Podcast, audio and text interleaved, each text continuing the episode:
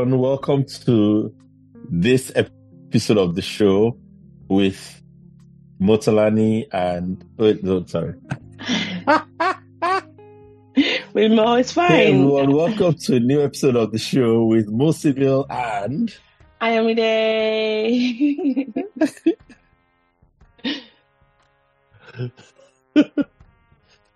um, as you know, we like to throw you off every now and then and um, yeah. Yep. Um, confuse new listeners and make them think that we're different people. Yep. um, we have a guest on the show this week. The last episode we had Mo as the guest on the show. Um, and this episode we have a special guest who I suppose we're going to introduce um, in a bit. But before we introduce, I think Mo, you've got some news to. Well, I don't think it's news, but you've got some a reminder for folks, which is sort of setting the context for this episode. So, do you want to remind when you say people reminder, about it's something that's coming oh, it's up soon? hold on, it's, it's always a reminder. It's almost as if they have to know. No, no, I, I sound like a self, like an entitled person. Well, I feel like I feel like a number of I feel like a number of our listeners know already, right? yeah, a number would know. Okay, my birthday is around the corner, and I, I You're I, not. I, I'm turning 36, which is very important because it's a factor of nine. And you guys know how I love the number nine, so it's a it's a monumental birthday for me.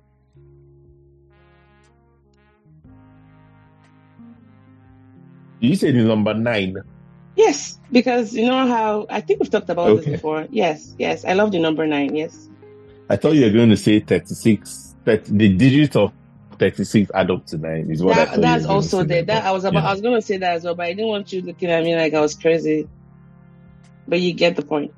Because for numbers that are divisible by nine, you can add those numbers up together. like asking you more about the number nine and you're not great. Go ahead and do maybe it. Maybe that should be different. I have, I have, I have, I have a template that I just run through. But yeah, whatever you want to do. Okay. Yeah. Well, I want to know about the number nine yes. And what it is about the number nine. Okay. Um. So- nine. Sorry. Go ahead. I feel okay. So, what exactly is it for you about the number nine? Apart from the fact that you know it flips into six, I was gonna make a joke about six and does that sound like a sexual joke? Yes. I just realized that sounds like it. it was sexual. I am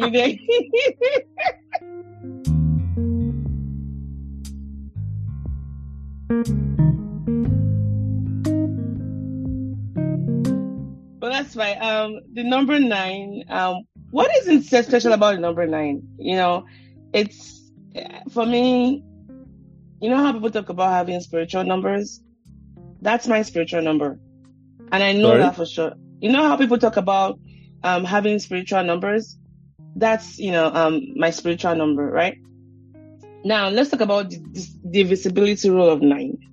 You know, so um if the sum of a digit is divisible by nine, then the number themselves is divisible by nine.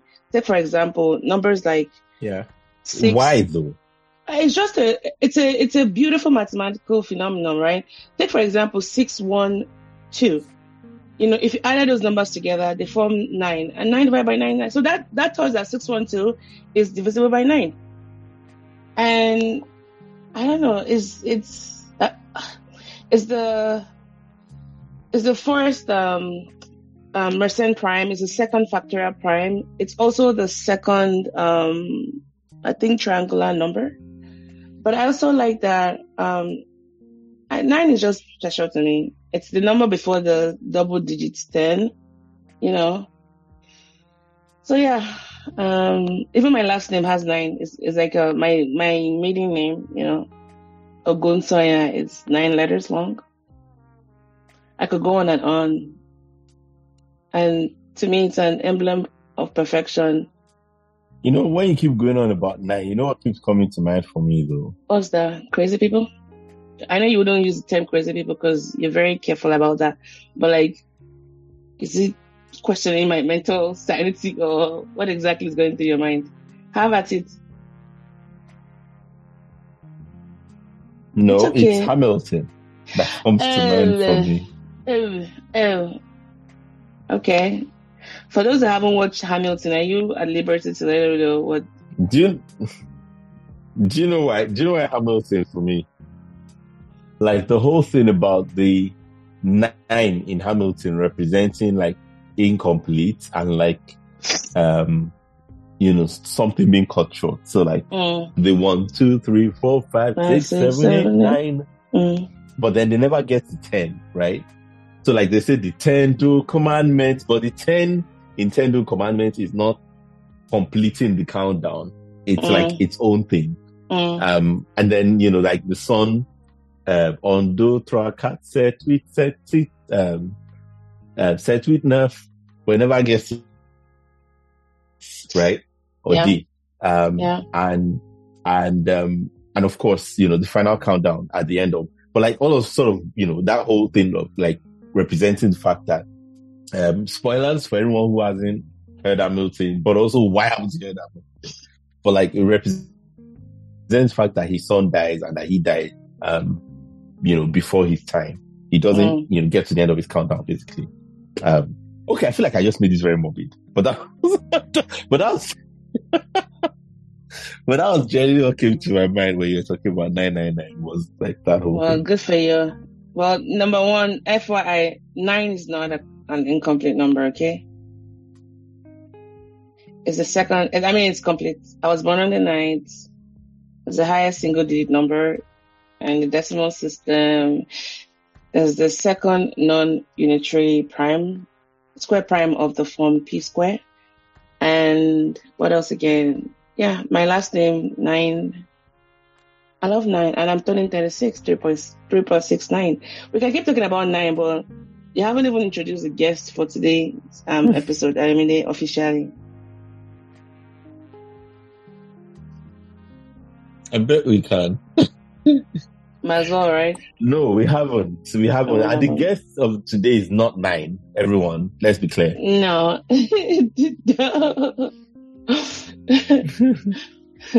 so, but I think I think before we introduce the guest, you know, we have to talk about the bio of the guest. So, um, or well, we could do that after. But I think let's let's start by, um, I, I suppose sort of as a segue into the guest. Um, you know, one of the things that I know you do is you like to reflect. And one of the times when you particularly like to reflect is around your birthday. Mhm. So what's what's one thing that you've been reflecting on quite a bit recently? Um, good question.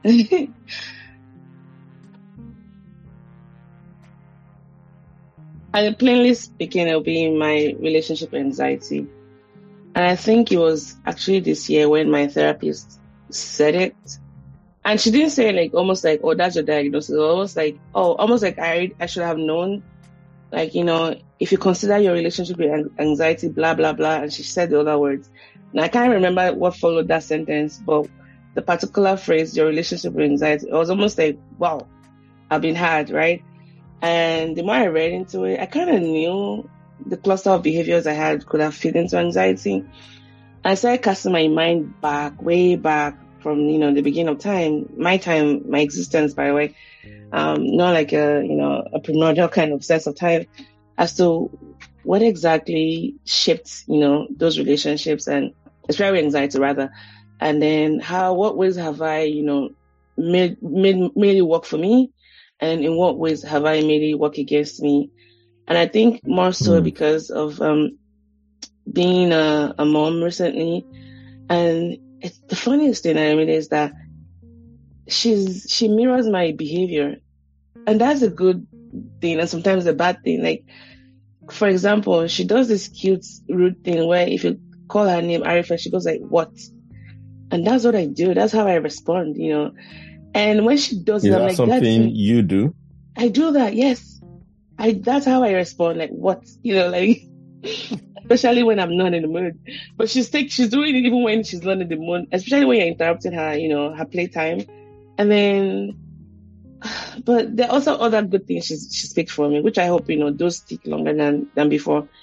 But the work I'm putting in therapy these days has really been to make sure that I'm, I'm almost like gutting out those um, deep trenches that are guardable and finding ways to fill them up with, you know, um, better experiences. Now, it's not everything that can be fixed. Some things are just woven already in my DNA and, you know, short of being born again in, in, in the literal sense of that word, they can't be changed.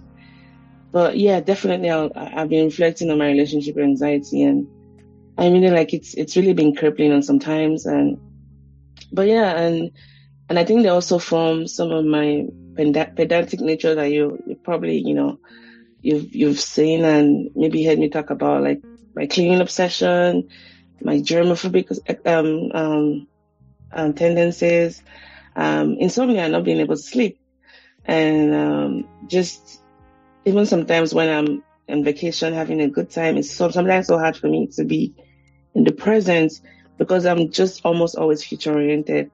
So those are things I've been, you know, reflecting on. On okay, this past year, how has it been and how do I want to move into the new year and, you know, work on these things that I've been exploring in therapy.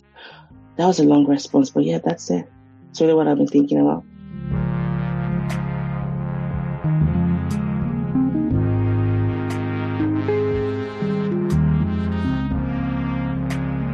Okay.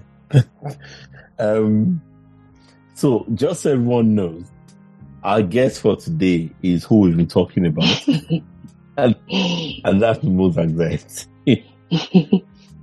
um, and I suppose in a way you could say that what you've just done is giving us a little bit of a bio of our guests.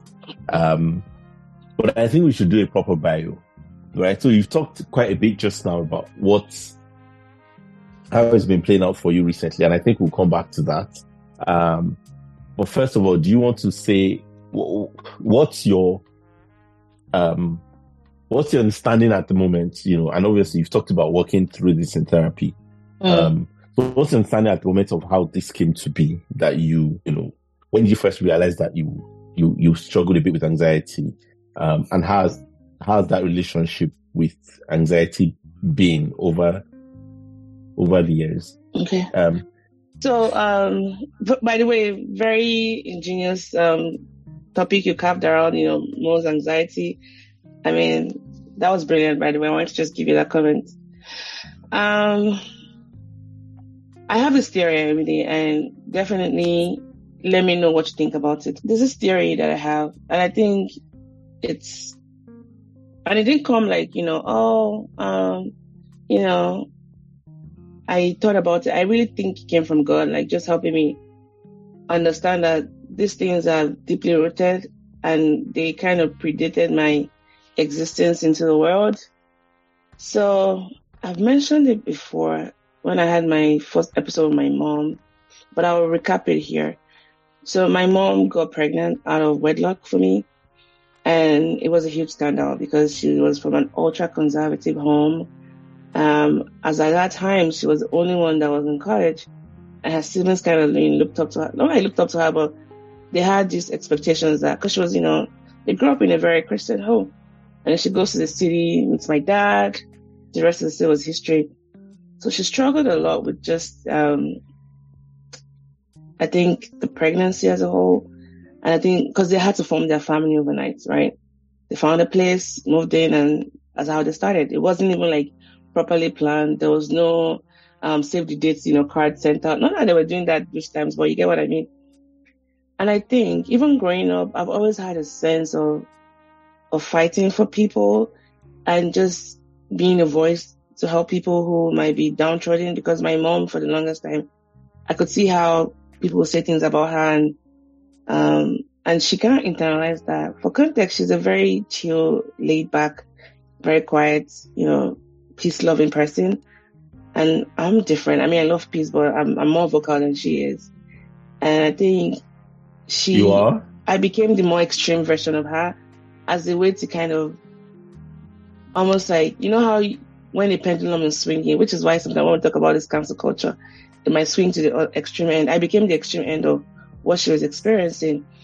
So I have a theory that during her pregnancy and the stressors she was exposed to, because we do have um, those theories about, you know, latent exposure of kids to not just, you know, um, harmful substances like drugs and alcohol, but the mother's, you know, well-being and the, the things happening in their immediate environment and how because of the link between the, the baby and the mom through the cord, um, they they feel everything. And I think I was born anxious. It's just how I, I say it. even if there would there would not have been a, a perfect instrument to measure anxiety in babies or in you know one day old babies, I think there was something by just the um, way I was born that predisposed me to anxiety. And of course, a lot of other things that happened growing up as a child, they just added almost like fertilizer to an already um, growing field of, of chaos, as it were. And so that's my first theory. That's like the, the, the epigenesis, as it were, of my anxiety. Now, you being a psychiatrist, and I know maybe I can't really see your face right now because I, I, I, I don't want to look at your face so I don't break out of my character. I'm performing. This is a performance, but in a good way. I'm trying to like also think as I'm talking to you. What do you have to say about just what I talked about? This is not going to be a regular interview where you get to ask questions because I really want to explore myself. And if you've heard this kind of theory that I'm, you know, um, positing.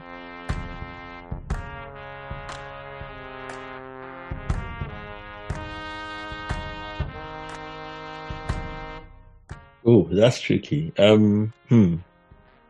So, okay. Um, I think in general, one, I, I would normally refrain from coming down on one side or the other when it comes to potential causes for mental health issues.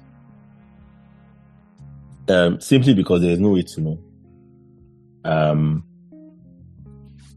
and also because in reality, it's probably any number, any combination of a number of factors, mm-hmm. you know, and you can't say what the combination is, whether it's exactly, you know, 10% of one and 20% of the other and 50% of another and 40 of like, you know, assuming that's even a, a useful way of right? looking at, mm-hmm. it.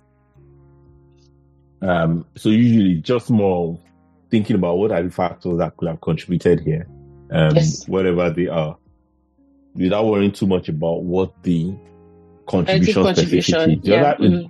Yeah, and then the other thing is because ultimately what's important is what you're going to do about it, which is yep. not necessarily tied to what caused it. It can help.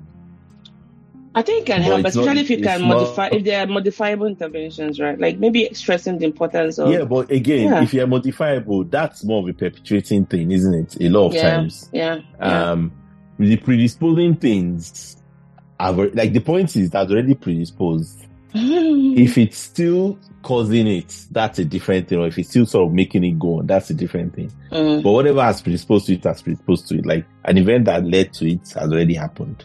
Yeah. You know, and it's not going to unhappen. And, and all that sort of thing. Okay. Um, so there's that. Um, having said that, um, there's also the fact that we are humans and we need stories. And stories are how we make meaning of reality. Mm. And and I think there's something to be said for um you know, if if you can choose any story, why not choose a story that helps you? Mm. Um that helps you move forward. Mm. Um if like like if you have like two or three stories that are all equally likely or mm. unlikely, mm-hmm. you might as well go with the most helpful one. There's no point going with the less helpful one in that sort of scenario. Um, because why why would you, right? Yeah. Um so like in that sense, if you don't, if you think, like to be tortured, that is why. yeah, exactly. you know, so I think if you find it helpful to think about it in that sort of narrative, why not?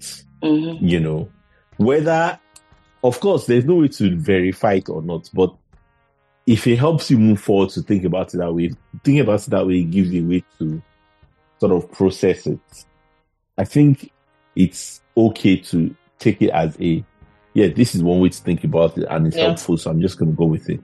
Okay. And I, I mean, not in a dogmatic sense, like this is I it, get it, I and get it, it, I and get it is it. scientifically true. Yes, yes, but I like in the sense of it is narratively helpful for me to think about it this way. I get it. And I also want to say that nowhere in the statement I made did I attach any form of relative relative importance to that causative factor that I theorized.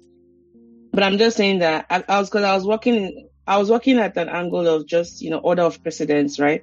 And that's the first Yeah. one, you know. So I as far as, you know, how many percent, you know, variance is it contributing to what I call anxiety, I don't know. But I was just moving in a time, you know, timely manner, like starting from the beginning and then working my way back up. Because remember, I also talked Mhm. about some environmental factors that could have also predisposed me to anxiety. Oh yeah. Yeah. And Yeah. and the other thing I'm thinking is, um, so to be honest, I'm I'm wondering if it's even less simply about picking up on your mom's anxiety, Yes. which I'm not sure how much the evidence for that is, versus anxiety affecting her attach, like how she connects with you, which then affects how you attach, which we know, you know, there's evidence that that actually affects anxiety. You know, so whether whether attachment is are maybe not more of Yeah. well, not. I mean, there is attachment there, but whether something about that attachment, you know, led to some degree of insecurity, which in turn led to some degree of anxiety, because Hmm. that's that's there is evidence that that is an important um, thing, and it's tricky to say that way because it sounds like I'm criticizing your mom. oh, Um, no, no, no, and no. I that's mean, not that's not that's not my intention. how dare because you? I don't Ebede? know, right? How dare I know, right? Out there, I I'm not. worthy. No, no, no, no, no. Um, but but just I'm just thinking of it more in terms of in a general sense, like not even you specifically now, but like this is a thing that can happen. Um, which is why any a mother being depressed or anxious um, is something that tends to be taken very seriously because yes. of course it's going to affect her ability to connect with to bond, Mhm. which in turn which in turn then affects the child's ability to attach, Yeah. right, um, to the mom, and Yeah. attachment leads to all sorts of because attachment then becomes a sort of template, doesn't it, for It does. for how you relate with everybody else. around you. Yeah. And I think for my Um, mom, going back to my mom, I mean, um, I might refer to my parents in this conversation because there's no way I can tell my story without talking about them. I don't want it to take a, like, you know, and I think you can start me off now, like, as far as no people, people not taking, like, I'm trying to criticize them. No, I mean, they were the best parents I could have ever, you know, had. Um, but I think for her, I would see it as a bi-directional relationship when it comes to the anxiety, like what she already had, and then by virtue of what happened to her or what she engaged in as far as you know premarital Yeah, which- sex and whatnot. Which Yes. was traumatic. Yes, it was you know, traumatic for- for her. It sounds Yeah. like it must have been traumatic. And It was. and you were her first child. I was her first She child. was, yeah. you know, probably a young mom. She was 21. You know, it- I mean, she was 21. yeah, and first, you know, your first child. You know, I mean, Yeah. a first child is is a first child. Like it's never happened before no. to that person. and right? she was 21. I'm 36 any and I still child, feel any old. child is difficult, but like your first child is like, I literally have never had this happen before. Exactly. I've never given life to a human. And I keep going back to her age because she was 21. I'm 36 and I still feel like I'm young and, you know, in the prime of my life. She was 21. That was me 15 years ago. I couldn't even take care of a puppy 15 years ago. I could, let alone keeping one alive. So, um, anyways, um, I think by now probably lost half of our listeners. So all these, um, theories and psychological theories and directionality. But yeah, um, But that that was just one of my responses. Sorry, that was just mm, yeah, responding to that I mean, question. there, there is one other thing I was going to say, and this is why, again, to go back to narratives, right, and Yeah. stories, um, why I find stories so interesting is there's something you didn't say, but Which which your story leads me to suspect, Mm. and and I'm going to ask you about it now. I don't know if I can say my eyes are like you know they were like double the size, but go ahead. So, the thing I was going to ask is this. Um, so, well, let me let me let me background it first. So, you you mentioned that your your you think that your anxiety goes back all the way to, you know, literally birth. Yeah. And what that makes me think is, hmm, does that mean then that you cannot remember a time when you were not anxious? Yes. Do you see how the narrative indicates that, even though you didn't explicitly say it? You're right. I mean, you're right. And it's nothing, it's not nothing I haven't thought about, but it's that I didn't mention it. It wasn't a case of just deliberately omitting it. I just thought it was no, implied. No, no, no, I don't think Yeah. you did. I don't think, Yeah. I, don't think you were deliberately, but I'm, I'm just saying this is the value of story, right? This yes, is, yes, yes. like- it's, this is, this is what, why story is helpful. Mm, Because what it sounded to me was, I felt like you reached for that explanation because it helped you to sort of process or Yes. to at least yes. yes. narratively explain why this thing has been there for so long, going all the way back to your earliest memories, which is, Mm. which is what I figured, you know, from that. Um, so that's, that's, that's interesting, I think. Um, Yeah. Um, you know, so you're, you're basically a very anxious child is what you're saying.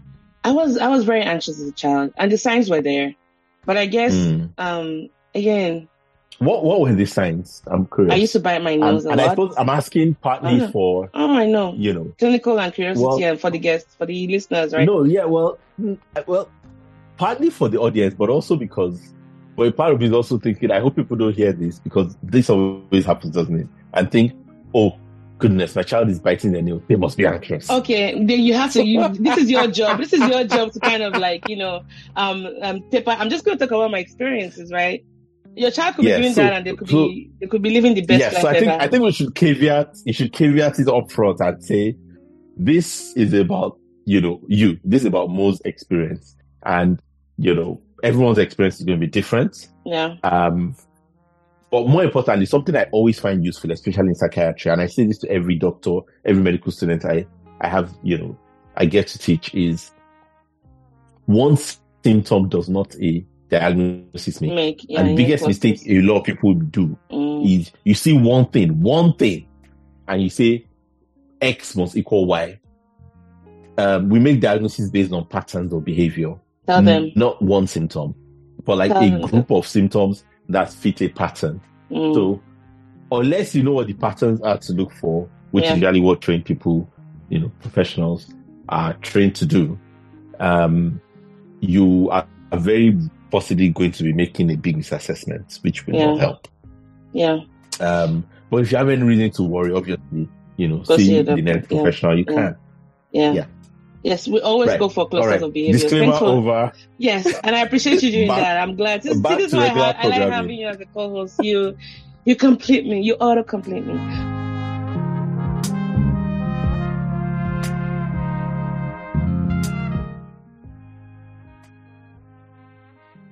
Um, so let's go back to the signs I experienced as a child. And looking back, um, I used to bite my nails a lot. I had trouble sleeping, and the older, as I think from like seven to, I think age thirteen, I had an eating eating disorder, and um, and I also began dieting. I think at age eight. Again, this is not going back just to the you know the whole you know child pregnancy theory. Some other things happened growing up as a child that kind of you know lit that fire, and I just always felt like I, I don't know. I felt like I could not be, I wasn't somebody worthy and I wasn't somebody that could be loved as a child. Like, there's, I've always had that sense of impending doom that the shoe was going to drop. And if it dropped, it was going to be my fault. I, I took in a lot of the guilt. I don't know. Like, I, I've always just been that child, super sensitive and always felt everything was my fault. Always, always felt that way.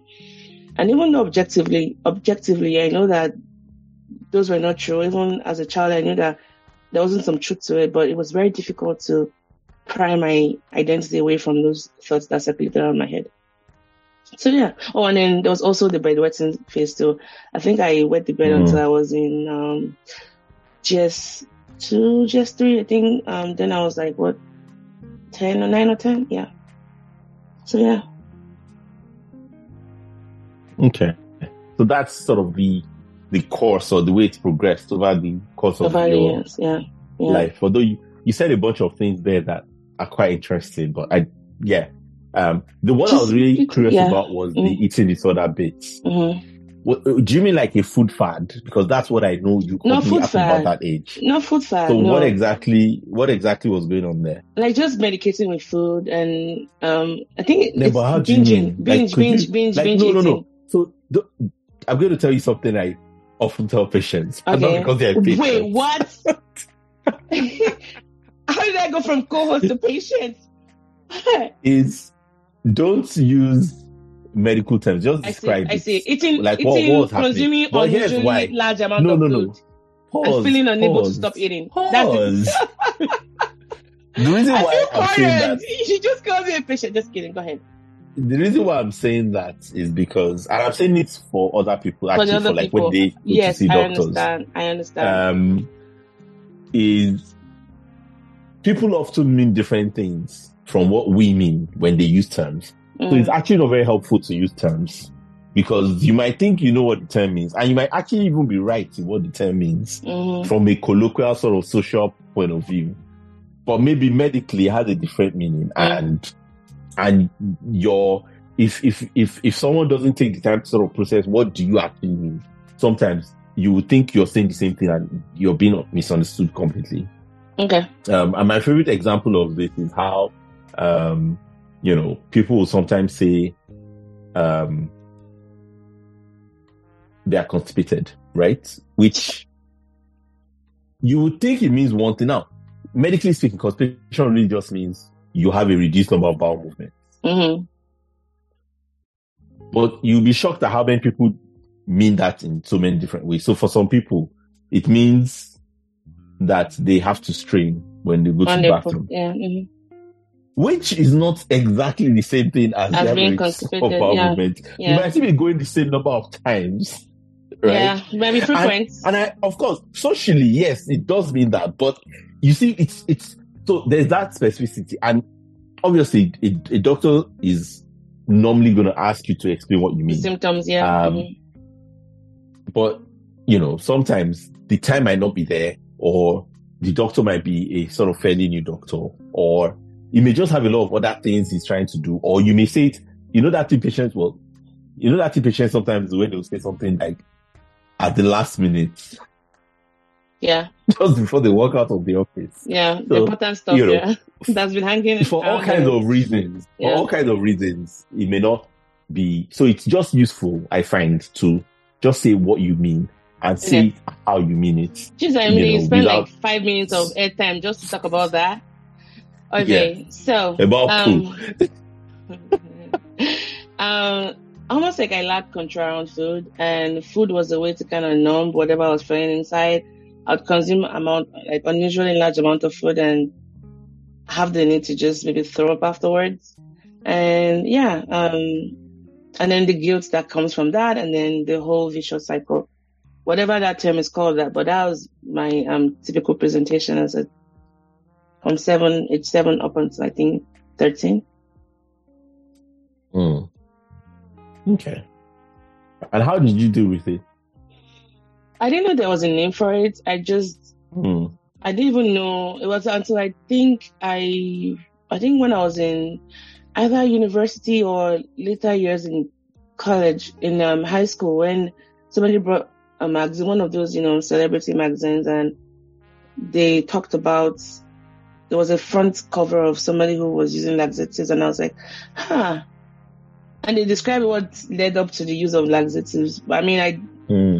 I wasn't using laxatives because again, it wasn't something So you go buy. using Dr. Google before Dr. Google. But this was in form of like Basically. trashy um um celebrity newspapers that were contraband in high school because I went to yeah, which is house. basically what a lot of sites Yes, yes, yes. And it, if anything, if I had access to like, I probably would have gone to buy it because even though the article was definitely not condoning doing those behaviors, the fact that I had a name almost almost empowered me. Like, okay, this is actually something almost say defining the parameters of my ailment, and. Hmm. yeah, but I think, but I think the biggest issue again, which I think um also can you can think of it as a root because it's tied to everything else, was just body image issues.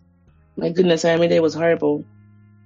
It was horrible as a child. I think it was even way, it was made more um, pervasive by always being compared to my mom.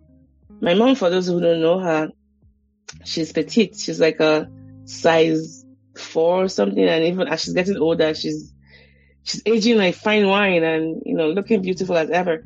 And here I am, my dad's side of the family, they've always been plumpy and, you know, chubby and whatnot, whatever names you can want to use.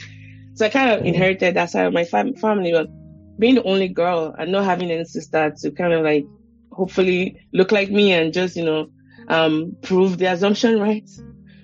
I've, I mean, you hear, you know how Nigerians can be. You hear it, ah, mm-hmm. you know, this one, that yeah, one, the comparisons. the comparison. Or about was one word that hated, you know, or um, big cook or something. Because I've always been, you know, big as a child. Even looking back now at my pictures, mm. I didn't look big, but I think relative to my mom, of course, you know, I looked like I could, you know, I could swallow her, you know, and that was that was bad. And then it also came with the mm. tailor trauma. Like, you know how you do uncle with your mom, the same tailor, the same style has to come out looking like it was fitted by a model. Mine will come out looking like a back of sack, and that also still just really affected me. You know, and my poor mom, she really didn't know how to do all of this.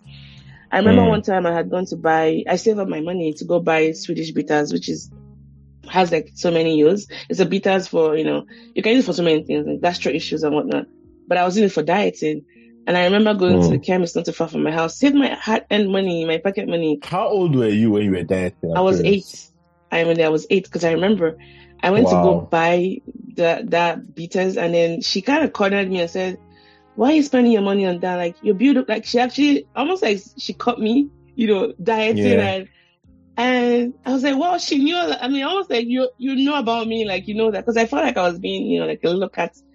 And she would always try to refer me from then on, but I think by then the damage had been gone, and I really didn't open up a lot mm. as a mm. child. I didn't, I didn't talk to my mom much because I had a lot of secrets I was keeping from her as a way to protect mm. her, and that also kind of drove a wedge in our relationship. But she didn't know of that, you know, because I, I I would perform in front of her, like you know everything was fine, because I was doing so well at school, you know best students, prizes, and all that. So, for all intents and purposes, like if a child was, you know, falling behind in school, then you can say, oh, maybe something's happening at home. But at school, I was like the perfect child. Like, you that know, wasn't happening. It wasn't yeah. happening. It, and I think it was also a sense of control for me in school. Like, always being the best at everything I did and always being, you know, you know, number one. That was my way of just keeping everything at bay, like, you know, separation of church and state. Home could be a mess for me, but mm-hmm. school, you know, I was going to be, you know, acing that. Yeah. Yeah. That, yeah. that which is common, isn't it?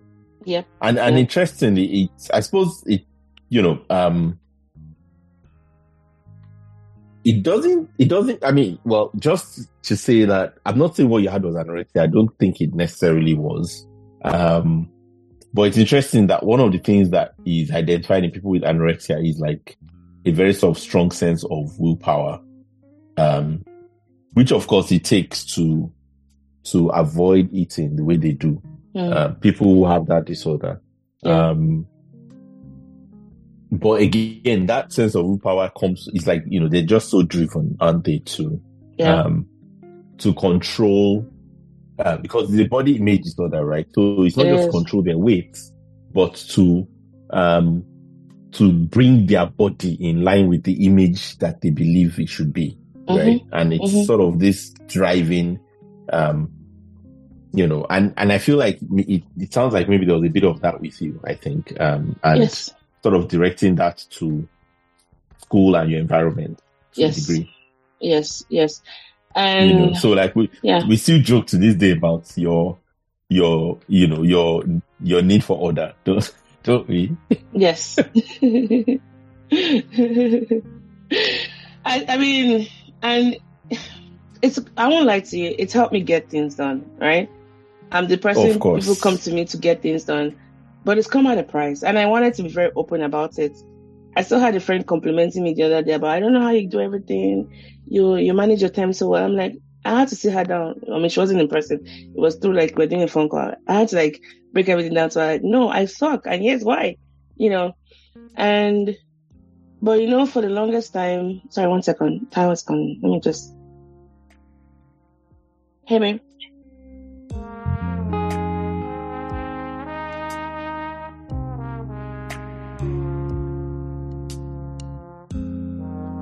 Oh yeah, for the longest time, again, the image I have of I had of myself wasn't very healthy. Like I thought I was unkind. Mm. I thought I was unlovable. I thought I was, um, you know, cold. Like I had no love in me. And I think the, and I definitely was walled off, right? There was always a wall. And I think those walls that, that wall started chipping off when I got into university. And I had great roommates who almost mirrored something else that was different from what I've been seeing up until that time. Like, I've said this to Chiamaka, Chiamaka before, she taught me how to smile, even though, she, you know, not like she sat me down and she made me smile. She's always smiling, as you know. And I decided to just practice that one day and I felt like I was, my mood got better just by smiling, you know? And, and then I think it trickled down to having other friends in other places and people just always reminding you of just the goodness you have in you. Mm. Sometimes I still don't believe a lot of them, but it's gotten better from from those times. And I think the lesson here is just surrounding yourself with people who can keep saying those things that you really need to hear, not in a you know uh, psychophantic way, but the truth, the the real truth. And maybe with time you begin to be, you trick yourself. The truth. Yes, maybe with time you trick your brain into believing that it's really true that you are loving, you're kind, and you're lovable, you're worthy, you know? I struggled with that a lot as a kid. I mean, mm. I mean, it was so bad. It was so, so bad. It was so, so consuming. You know, yeah. I mean, I, you, you, you, know, you know, one of my essays, um, I think you've probably seen this one, is Which the one? one about, um, the one about um, you know, relationships as mirrors. Oh yeah. Um, and yeah, well, like, you know, my argument there is that, you know, like, I don't really, I'm not a believer in this idea that you, you're meant to, what's the word? You know, like the sort of, you know, go off into the wilderness and find yourself.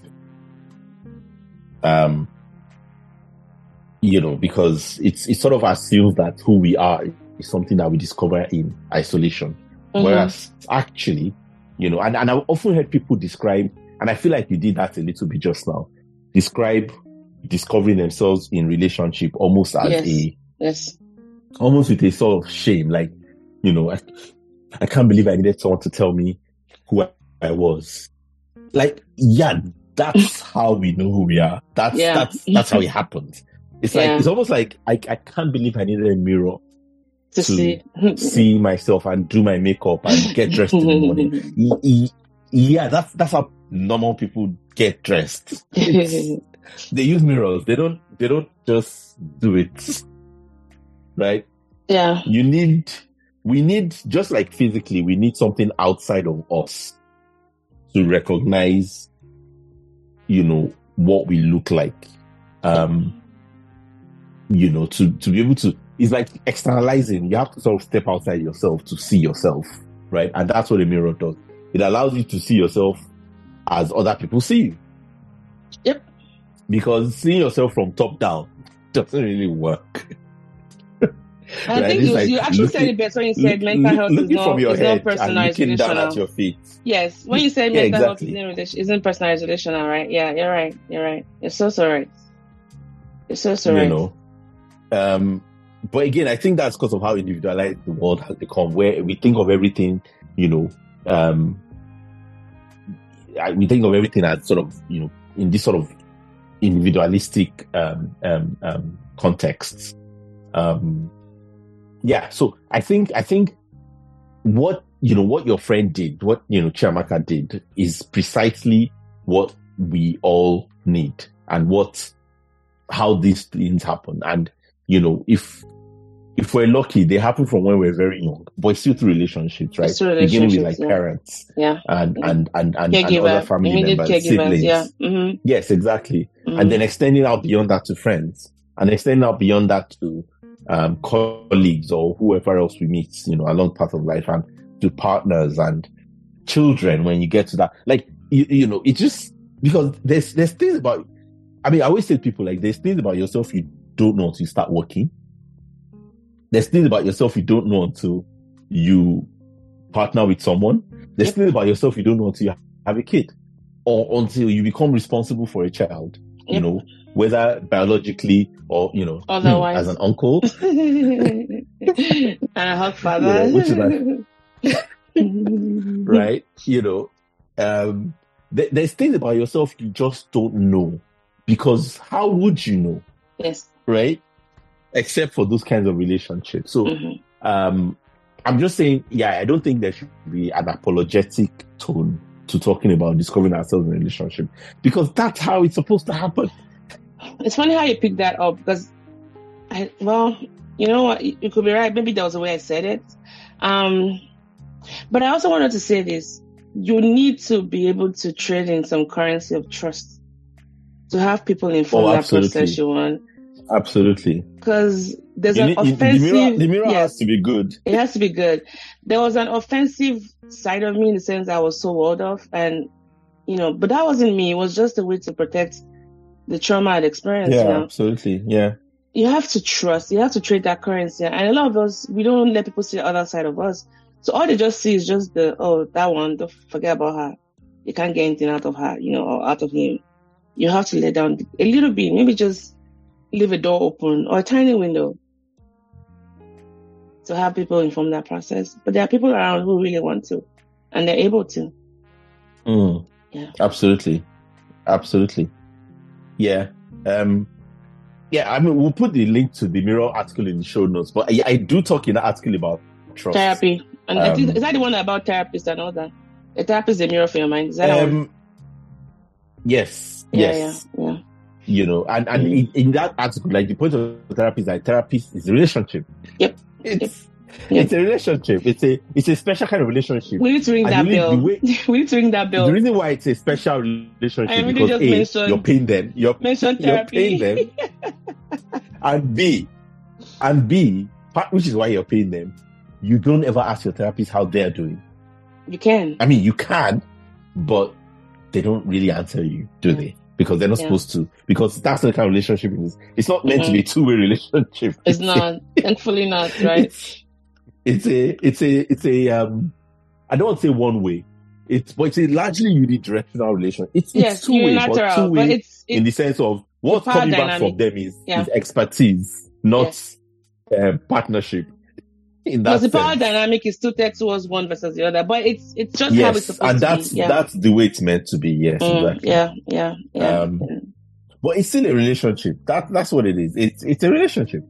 It's you know, um, which is the amazing thing about this whole thing. Um, and yeah, yeah, it's it's.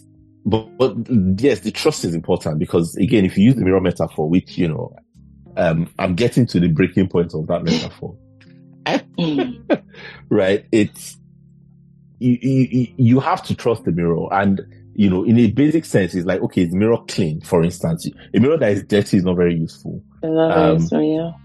You want it to be a straight mirror, right? You don't want it one of those mirrors where you like objects in the mirror are, are larger Clo- than they clo- closer, appear. or closer than they appear, or farther than they appear. Right. But but that even makes you trust the mirror more because what you don't want is to think, oh, that thing is far away, uh, or oh, there's nothing. Imagine a mirror that told you there was nothing on your on your teeth, and then Mm. later you realize there's a large bit of spinach. Now, lucky, I don't think mirrors do that, thankfully. But imagine, Yep, yep. imagine if a mirror lied to you. Right, that's that's not helpful. It's not a good man. Some mirrors do that though. I feel like some of the some in the stores you go to, they make you look slimmer or in a way to kind of sell you goods. Anyways, I digress. Um, but yeah, that's um another thing that I've been thinking about, which I think might be useful, is even looking back at everything that has shaped into the person I am right now. Would I still want to go back and change anything? Probably not. Never. I, I don't think so. Even though we can, two things can be true at the same time, right? The things that were bad that happened that were bad were bad, but the good Mm. things that came out of it. So you can't like almost like separate them without acknowledging other, right? Because what's saying that I think the biggest breakthrough for me was having to find meaning in my suffering. That how can I give meaning to this thing? And for me, being able to s- tell my story, being able to encourage people, being able to be vulnerable, I think that has been like the the biggest return on investment for me. Because don't get me wrong, I don't think I'm ever gonna stop being anxious. I have a feeling I'm probably gonna die anxious. But I'm still gonna keep being in therapy to find ways not to make it, you know, crippling and, you know, affect my functionality, maybe relationally, emotionally, or whatever um Alice we're looking at. But I think it's just important to know that not everything can be resolved with therapy. And I'm I'm beginning No. to accept that it's okay. No, you need friendships. You need you need family, don't Mm. we? Um, and you do need friendships. You need those. I think I think friendships are particularly important actually Mhm. because you do need those relationships where it is two way, Yep. right? And therapy can't be that, can it? It It can can't be be transaction. Person, they have to get paid, and if You you have gotta paid pay somebody, You gotta- they've got to say the right things to you. Yeah. If you don't pay them, the government gotta pay them. they'll Somebody eat, gotta they'll pay them. eat literally. Yeah, yeah, yeah, yeah, yeah. Yeah, And and that's a very important point. is important. Yeah, thank you, thank you for that. And then another thing I also wanted to mention, which I'm kind of blanking out right now, is About the anxiety still, or Oh something yeah, yeah, else. but I mean, yes, this year, as you know, I'm not, I'm not able to go into the granular details, but I've had some major events happen to me this year. The past year, actually, the past year, the biggest being, Mm. um, well, some around my relationship with my spouse, um, coming into motherhood. Oh boy, I've, I think we should have a separate episode about that every day because I have, do I have some stories to tell to tell the listeners and also maybe explore through you. some of those childhood things I talked about, oh my, they came out, they came out in. So as as we're talking about how there's no way you can know who you are until you're in certain relationships, right?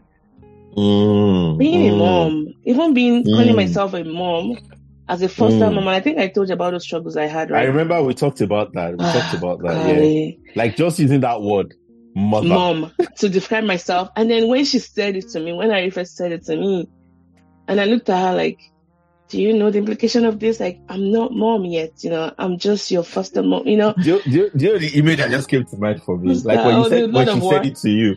No, that, no, no. You said what? Lord of War or oh, God are you of War? talking about Lord of Oh War? no, Lord- not God of War. God no, of War, sorry. No, it's God of War. No, not, Okay. not that. It was Okay. it was the image of being knighted. It was like Oh.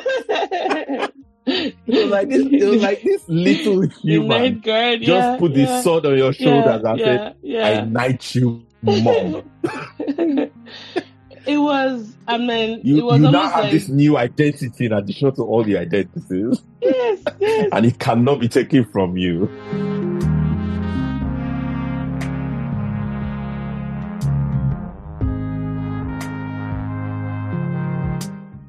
Man, I wish I had a, a tape to play back for that therapy session. I went in there like identity crisis, like I called an emergency session with my therapist. This is what happened. Oh No and we walked through it, and she made me realize that you've always been mom. You just didn't know it. Here's Mhm. why. Blah, blah, blah, blah, blah. She gave me all of that. And for a child to say that to you, they've seen something about you. And children are very honest. They wouldn't call you something that they didn't think you know you were worthy of. And at that time, she was still like almost. She wasn't even two yet. You know, it was just mama. And she didn't say like mama. She just said like mama. Like she moved on, and that was it. that was the end. There was no explanation. And I wanted a whole story, a whole like you know instructional guide that came with the man, like a manual. Like, what does mama mean? You know, tell me, you little one, what's the operational definition of mama? You know. Um, and all of those things came up again when I when I became, you know, fostering a foster mom, and man, it wasn't very beautiful. But then some beautiful things also came out of it. All that to say that um, put in the work as best as you can, and maybe I have the luxury of being able to afford therapy and um, have people to talk to. But at the very least, find somebody to talk to, a friend, It doesn't have to be somebody you have to pay, a friend, because I, I credit my friend for saving my life in every sense of that word. Because there have been times when my mind just went to really dark places. I've been suicidal, like deeply suicidal at points in my life. Um, I remember my friend driving all the way from Maryland to Boston. This was Bingpe. She heard my voice and that's all she needed to do. She drove hours Mm. just to come spend the weekend with Mm. me. And that was 2014. She was like, I didn't ask, she didn't even tell me she was coming. You know, she's like, she heard my voice. She, that this wasn't long. This, there's something off with you. And it wasn't a, it wasn't a, a quick drive, by the way. It was hours and hours. She came and she, she just sat with me. We didn't even really talk about what's going on.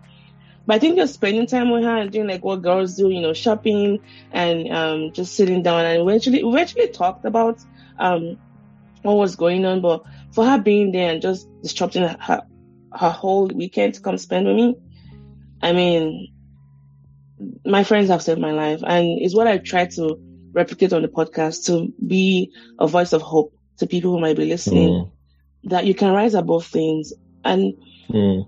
I'm careful the way I talk about my story because I don't want to almost like make it all glamorous and, oh, you know, if this happened to you, then this can happen to you. Some things are really messy and I still don't have the words Mm. for them.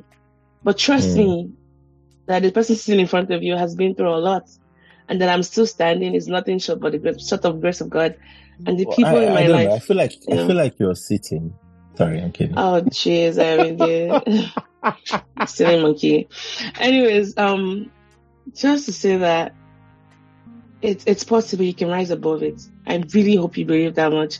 And so, even having this podcast has been, and I think even talking about the episode we did last week about how things I have you know, I have gained from it. It's improved Mm. my life in so many ways. Being able to have Mm. words to articulate my emotions and you know sit across people who have gone through similar but different issues and being inspired by them all the all the same. I'm thankful for that. And as I go into this new year, Yeah. I want to hold space for that. I want to keep, you know, um, doing my work and, you know, and, and using my meds and drinking my, drinking my, drinking water and minding my business. Right. Um, yes. Drink Yes. your water, mind your I mind my business real. and chuck down my anti-anxiety pills. Yeah, but it's when therapy was hard. I mean, I think we don't really talk about how hard therapy is. Taking a pill is probably It's- hard. It's, therapy is the it's always hard. therapy is the hardest, it's always right? hard. So yeah. So yeah, that's that's my. It has to be hard, though, doesn't it? It has to be. Otherwise, it wouldn't be therapy, right? It would be something else. Well, I mean, it's just like, how do I put it? Like, of course, it's hard. It's, it's, it's like stripping, ah! you know. It's like the second sex sexual joke you're, you're making in a day. Wait, are you leaving the first one in? Of course, I have to. When we did the one on Harry and we talked about pennies and pounds, of course I'm leaving it in. oh my goodness. No, but seriously, it's like it is, you know, because I like to use physical metaphors for this Mm. mental health stuff because sometimes people just think it's so abstract and, and that helps make it a bit concrete. Um, but it is like stripping. It's, it's like, it's like, you know, take your clothes off and, Mm, mm, and exposing, you know, sort of whatever is underneath. mhm. Um, even when you're not comfortable with it or, you know, you're, you're not, you're still feeling it some way about it. Um, yeah, it's, it's hard and it's, it's painful too because it's sometimes like literally opening a wound. Yep. Over and over um, again.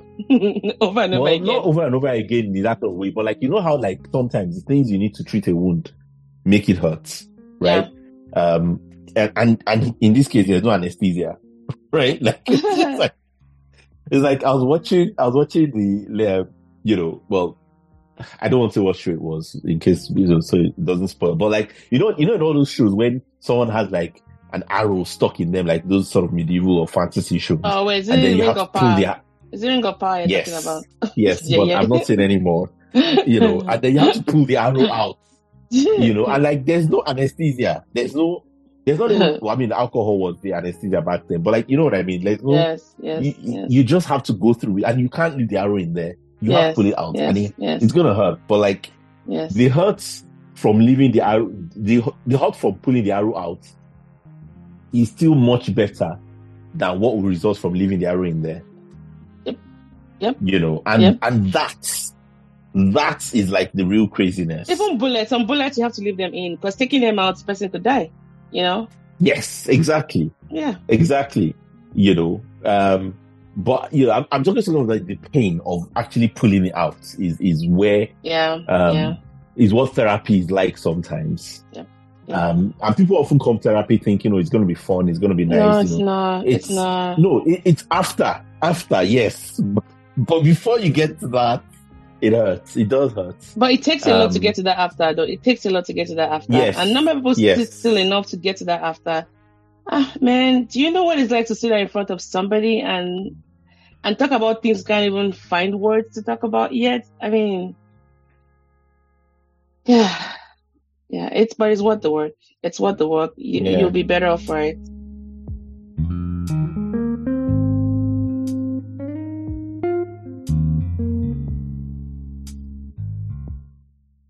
I think that's pretty Yeah. much um, what I'm reflecting on. But I'm really thankful for life. I mean, they really. I don't know if I've told you this. I think I probably told you. I think I was only past thirty. So clocking Mm. thirty about six years ago was a big thing for me because again, I forgot to mention, I was always fascinated with death as a child. As at when I was nine or eight, I'd written my obituary actually. To just show you how really, um, what's the word? The kind of childhood I, the kind of person I was as a child, I had written my, like what I would, almost like, I put a will down, you know, where my clothes were gonna be sent to that. But then I talked about almost like a brief bio about my life. I, I hadn't lived much by then, but I put something down. I was always fascinated with death. And I was so sure by 30 I was going to be dead by then. I didn't know why, I didn't know how, but it was just something that had the back of my mind. And so 36, and I mean, I don't have those thoughts anymore, by the way, in case anybody was too worried.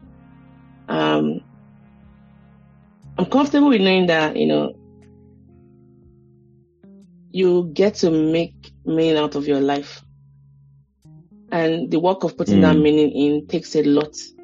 But you have to, you owe it to yourself. You have to, because nobody else is going to do it for you. Mm. And I hope that at the end of everything, you're bold enough to share your own story. And forget about the people who are part of those stories who you're trying to protect, you know. That's another thing I had to let go of. Like, yes, my story isn't in isolation, but it's okay telling my own side of the story, right? And Yeah. whatever is left, they can also go and tell their own side of the story. That's fine, but I'm going to focus on myself. So yeah, it's, it's it's it's they're involved, but it's still your story to it's tell. my isn't story. It's my story, and yes. To tell to yourself, to myself. and yes. ultimately to tell to others as well. Yes, and it could be it could be biased because it's my story, but guess what? It's what it is, you know. And Yeah. and yeah, so happy birthday to me, I guess. Happy birthday.